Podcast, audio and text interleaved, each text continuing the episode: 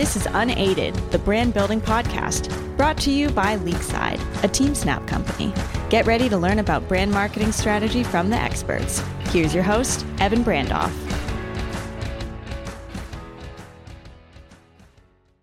Hello and welcome to the tropical edition of the Wingren podcast from sunny Florida. I'm your host, Evan Brandoff. Today, we welcome Mitch Shusteris to the show. Mitch is the director of physician enterprise marketing at Atlantic Health System based in Morristown, New Jersey. Mitch's team is responsible for the digital and traditional marketing efforts of over 1,500 physicians and advanced practice clinicians across more than 400 sites of care in central and northern New Jersey and northeast Pennsylvania. Let's get into it. Mitch, hello. Welcome to the show. Hi, Evan. Thanks for having me on.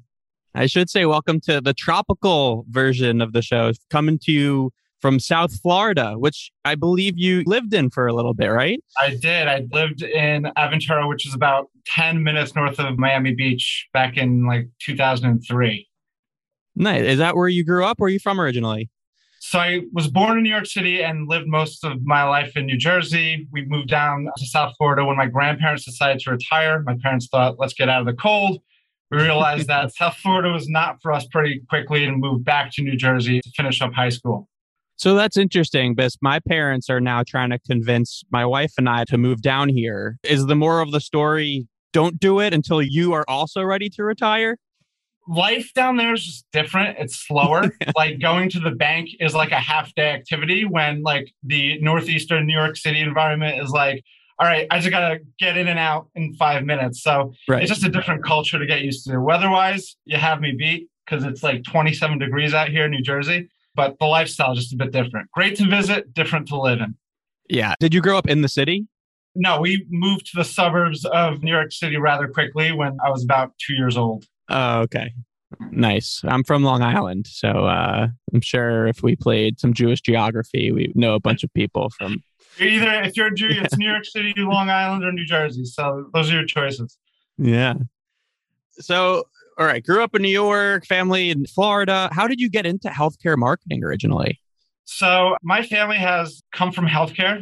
My grandmother was one of the chief doctors in Moscow back in the 60s and, and 70s. And my grandmother and mother emigrated from the Soviet Union to New York City in 1977. And then she decided to continue her journey as a physician and had to learn the English language and had to recertify and board. And she did wow. it. And she's kind of been my inspiration for healthcare.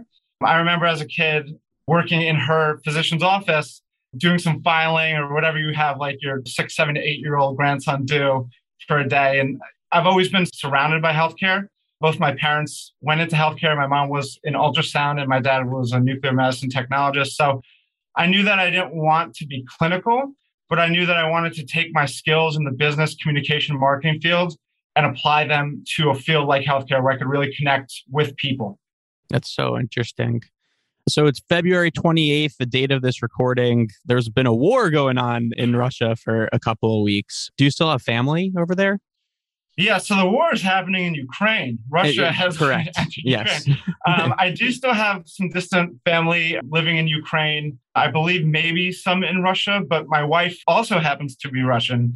Has current family members living in Ukraine who have been pretty severely affected by what's going on right now. It's pretty nuts. Yeah, it is absolutely insane what's happening over there. But I also have some lineage from that region and just the stories of what's happening over there is crazy and just hope that everyone stays healthy. Is your wife's family doing okay? Yeah, so far so good. The Facebook updates and the text messages that we get are rather nutty. My wife's cousin posted the fact that they're collecting glass bottles to help create Molotov cocktails and they need a certain amount of milliliters to fit in glass bottles. Come to this mm. address. It's pretty scary that in 2022, folks need to deal with this kind of threat. It's just Terrible. scary. Did you see the pictures of the NICU that they had to move to a bunker? Yeah, it's wild. I saw a post on Reddit last night of a woman who's trying to find an OBGYN who's supposed to be delivering any day now, and she just doesn't know where to turn. And all these people from all across the world are saying, you know, I'm a doctor, I can telehealth, we could do it virtually. And I can guide whoever you have around you to mm-hmm. deliver a baby. But who is expecting this nine month pregnant woman who doesn't know where to turn to to deliver her baby? well, hope that your extended family is safe and hope this craziness comes to an end as quickly as possible. I uh, hope so as well. Yeah. But transitions are fun. Let's transition back to. How do you transition from that? yeah. But it's incredible. You lead a team that is responsible for the digital and traditional marketing efforts of over 1,500 physicians and advanced practice clinicians across more than 400 sites of care in central and northern New Jersey and northern Pennsylvania. That is a mouthful and a lot of responsibility for a marketing department that is responsible for so many different constituents. What does your marketing team look like? How many people are on it? So we have a marketing department that consists of different kind of sex. So my team is responsible mm-hmm. for the physician enterprise. And what that okay. means is all the physicians that are employed by our health system, which is Atlantic Health, we support their marketing efforts. So it's the doctor's offices in your neighborhood. It's the doctors who are employed that are actually located within our hospital. So, like our oncologists, our hospitalist medicine physicians. So, we support any and all the efforts for all of our employed doctors. Now, the difference in the other teams, they support service line or hospital marketing. So, mm.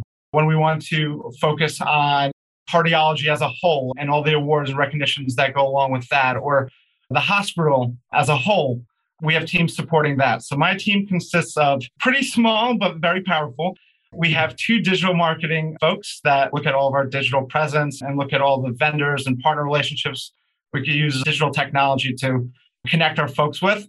And then we have one graphic designer responsible for all the graphic, the print elements that we do. And then we have one traditional marketing strategist who meets with the individual physician leaders or practice leaders and comes up with marketing plans to solve whatever we're trying to solve.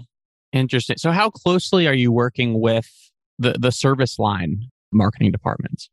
Really closely because our physicians, many of them make up majority of the service line. So there are community right. doctors that are affiliated with the health system that are part of the service line.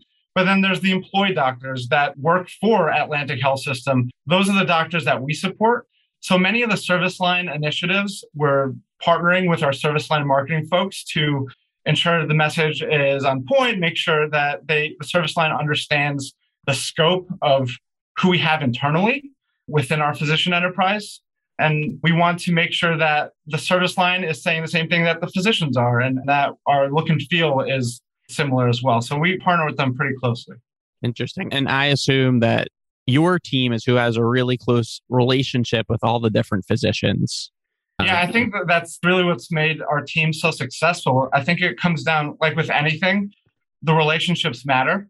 And we are the boots on the ground that meet with our physicians. We try to do it as regularly as possible, but four people supporting 1500s, pretty tough to do. So part of our onboarding process, our ongoing kind of marketing process is regular meetings. What's working well, what we could do better. And many of the times it's just checking in. How's it going? Everything's great. This is kind of an update of what we're doing as a marketing team for you. And many of the practices are up and running. They have a website, they have kind of these ongoing marketing campaigns that they're a part of, and they don't need any kind of custom support. Where we do take a little bit more action is the new practices, some volume building initiatives for practices that are just need a little bit more help from the marketing team. That's where we really create that custom approach for these doctors. Interesting. So, what's your form of communication with? Are those phone calls, questionnaires? How do you communicate with so many different people?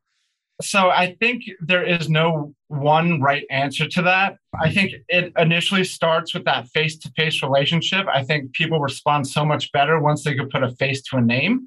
These people are getting hit up by so many different people via email, whether it's outside vendors, internal departments. So once you establish that relationship face to face, then you can start leveraging other forms of communications, whether it's email, text, phone calls, in person meetings through their practice manager, delegate that they select, but definitely establishing that first face to face. This is who I am. This is what we do. And this is how we can help you. That's really important.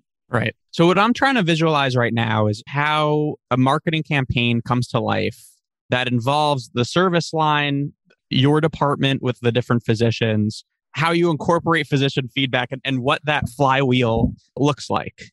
So, I guess what comes first? Is it the service lines initiative or does it start with feedback from physicians? So this is a one of the major issues that we're trying to tackle. We as an industry actually healthcare traditionally everything has been hospital focused or service line focused where the service line or a particular hospital comes to you and say hey we want to increase volumes to our cardiology team right we want to increase the number of uh, heart cases that our or does a year and we're there to support them. We come up with different tactics, whether digital, traditional, referral marketing.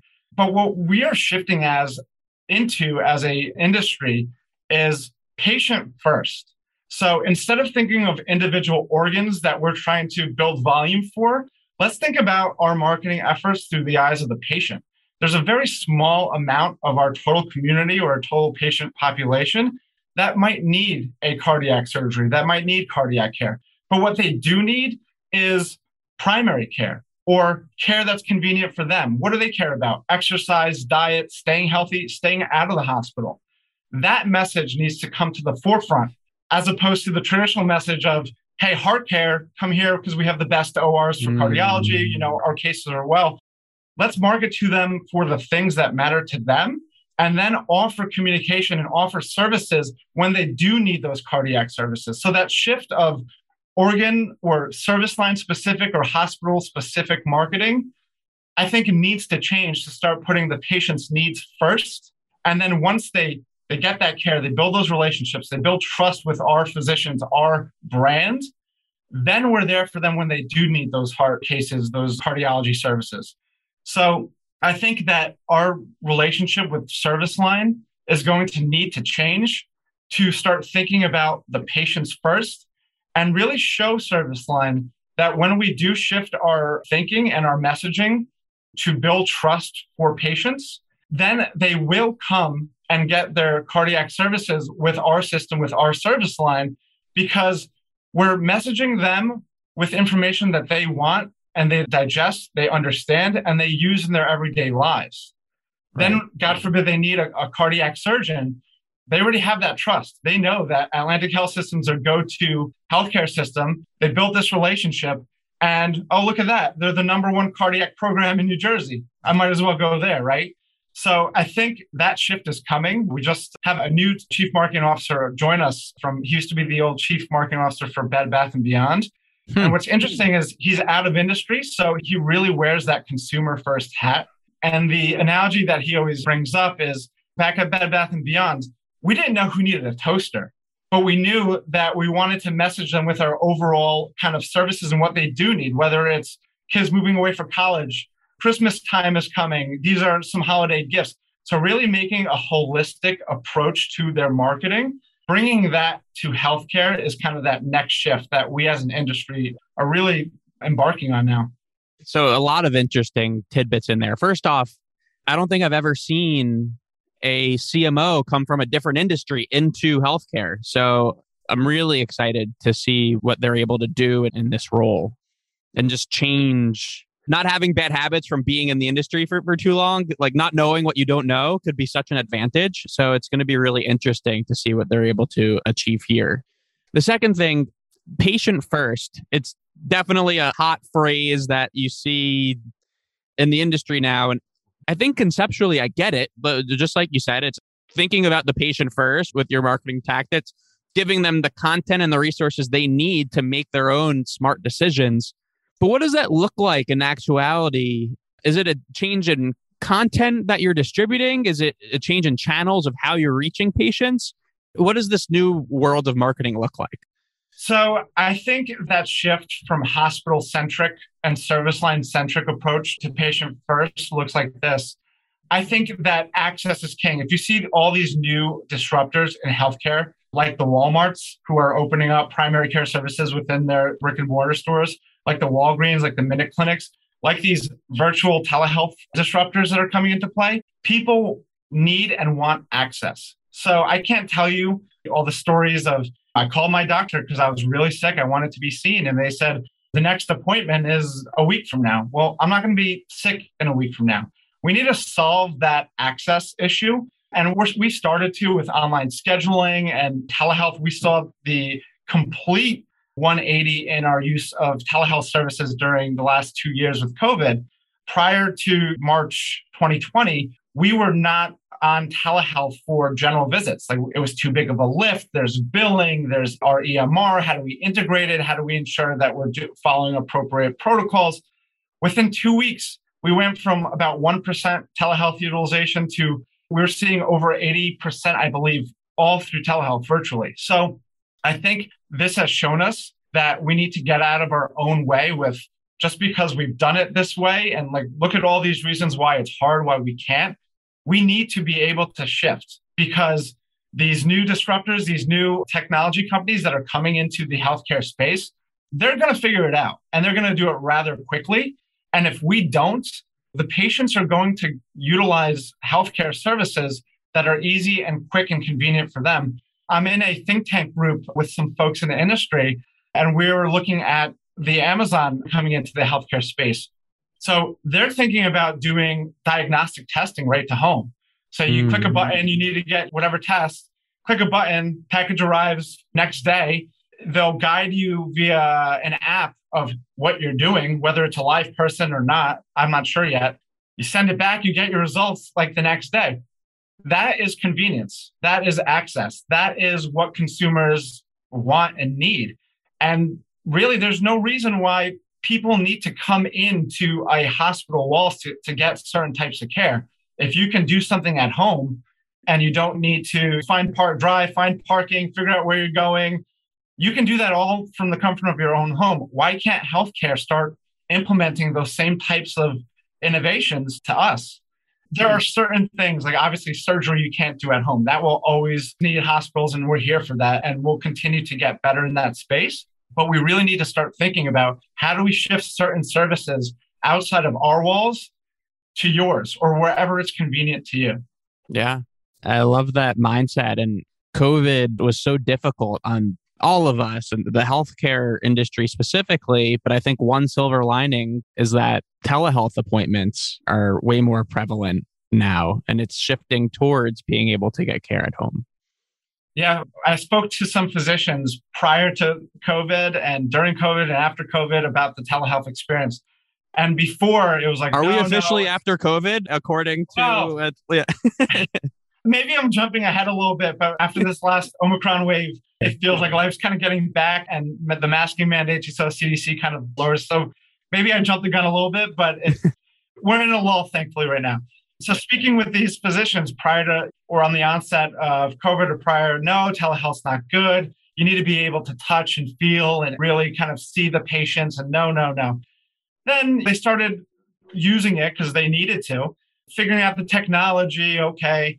And then after or at the moment, they're like, wow, it makes my life and the patient's life so much easier to be able just to do a follow up on telehealth. So things that they needed to come in for just for like a five minute, oh, how you feeling? You started a new medication or you just had some kind of procedure, everything all right. You can do that using telehealth without wasting time of getting to the site of care.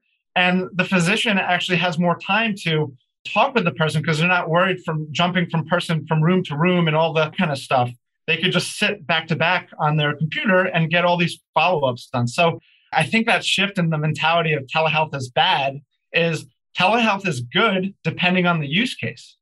Right. Yeah, I totally agree. And I love how you point out that it's not just a win for the patient, the consumer, it's a win for the practice and the physician, how they're able to see so many more patients. And yeah, so I'm excited to see what innovation comes next. And I'm sure a big part of your role is helping. Well, first off, I'm sure that a big piece of your role, for better or for worse, is hearing constructive feedback from different physicians of what you could be doing better. Sure. So here's an opportunity to let them all know you hear them and what is the most common piece of feedback of what the marketing department could be doing better for local f- physicians in the community? So I love all of our physicians, highly educated, well trained physicians. I like to always listen to their ideas. And some of them are really good because I think that some marketing ideas are very local and the physicians know their communities, which is great. So, and no one community is alike. And the physicians are the boots on the ground and they deal with those communities. So I like to hear where their head's at. Previously, I would say this is a few years ago, but I think this has changed since now is number one request is I need a billboard with my face on it. And like, okay, yeah, all right.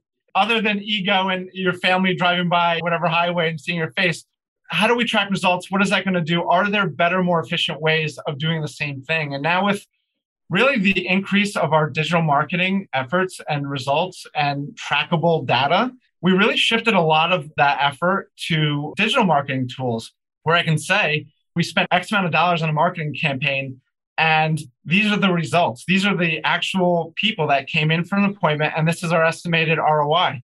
Can't really do that as well with those traditional marketing things like a billboard or direct mail. There, there's a level of, of human error in that. So it's mostly awareness building, but these new digital tools allow you to track. So that's really where I shift the conversation to because uh, physicians are typically data driven.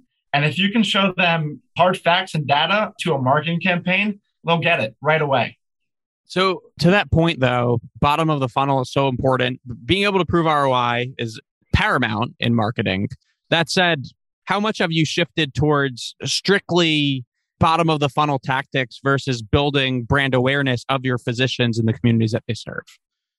I definitely think there has been a significant shift to the, those trackable initiatives where we can show ROI. We like to implement as best as possible certain tactics within those hard to track initiatives, like QR codes or a dedicated phone number. And then it's a training thing. So if we have like a newspaper ad or a direct mail, we know that not everyone is going to like use that code that's on it. They'll just call the practice and schedule appointment. It's making sure that front end team member is asking how you heard about us. There is human error in that. Not everyone's going to ask, not everyone's going to track appropriately.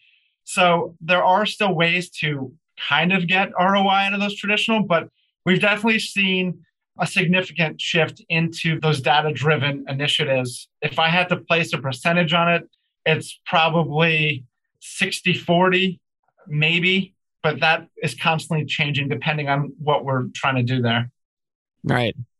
That's that's really interesting. I guess digital is probably going to be the answer, but I shouldn't be answering the question I'm going to ask. What are ways that you're able to help 1500 different people get local at scale in all the different communities that you serve? Yeah, so one of my messages to the physicians and to the practices and, and the practice operation folks is you need to think about this as your own business. You need to invest yourself into your community.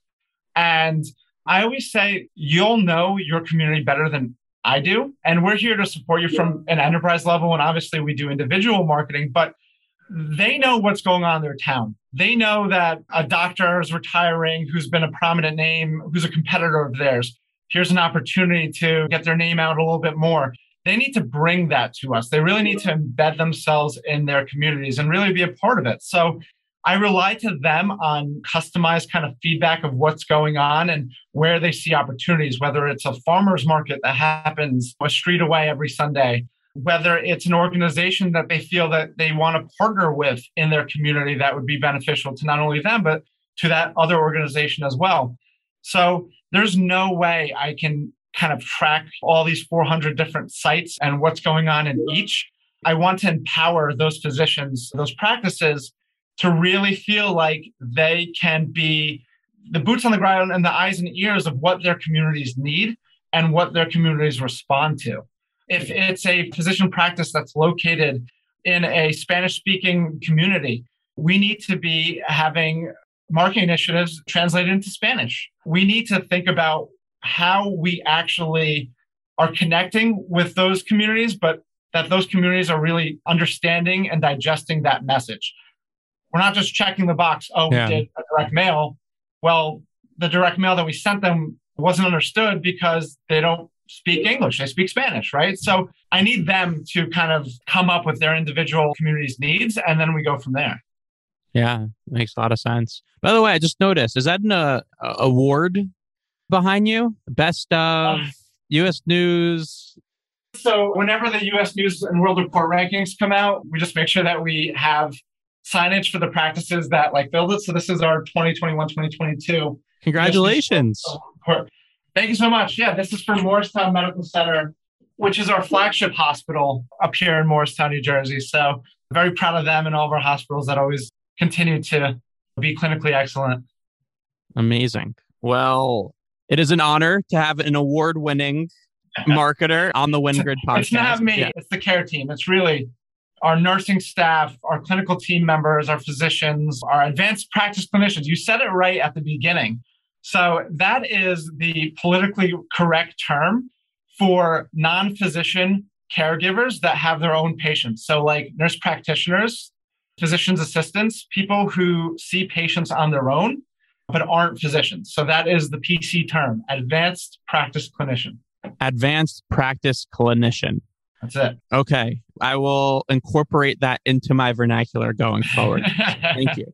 Mitch, the last part of the episode is called the lightning round. So it's Ooh. four questions. You've got two minutes total to answer them. So the first thing that just comes to mind.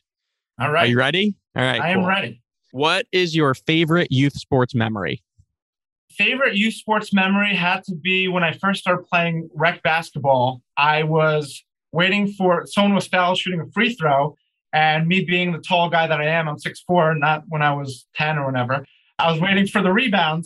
He missed it. I took it and I put it back up and scored for the other team. So that one really sticks out to me. So uh, It is amazing how often people's favorite youth sports memory is a low light that sticks with them. When you were in middle school, what did you want to be when you grew up?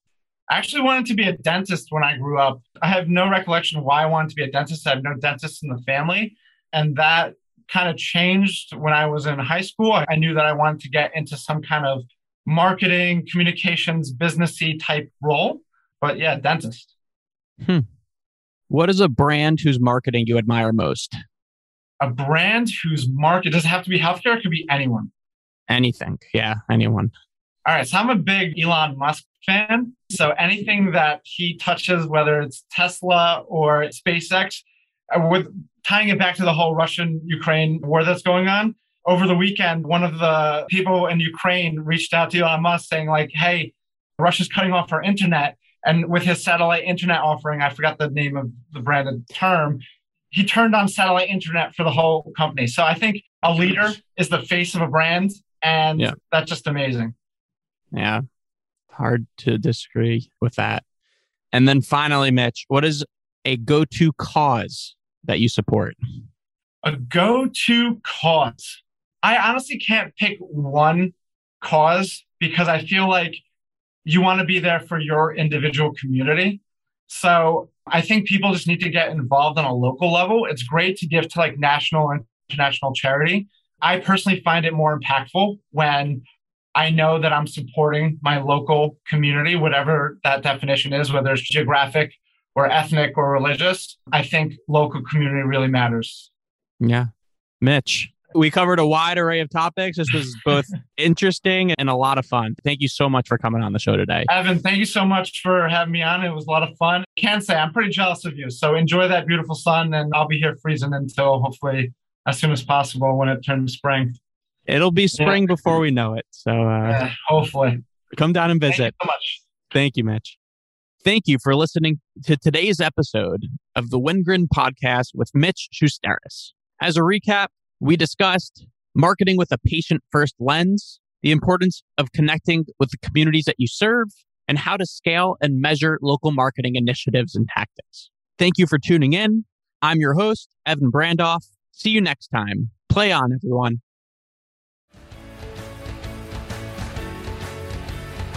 If you enjoyed this episode, please subscribe to the show and leave a rating at leagueside.com slash podcast.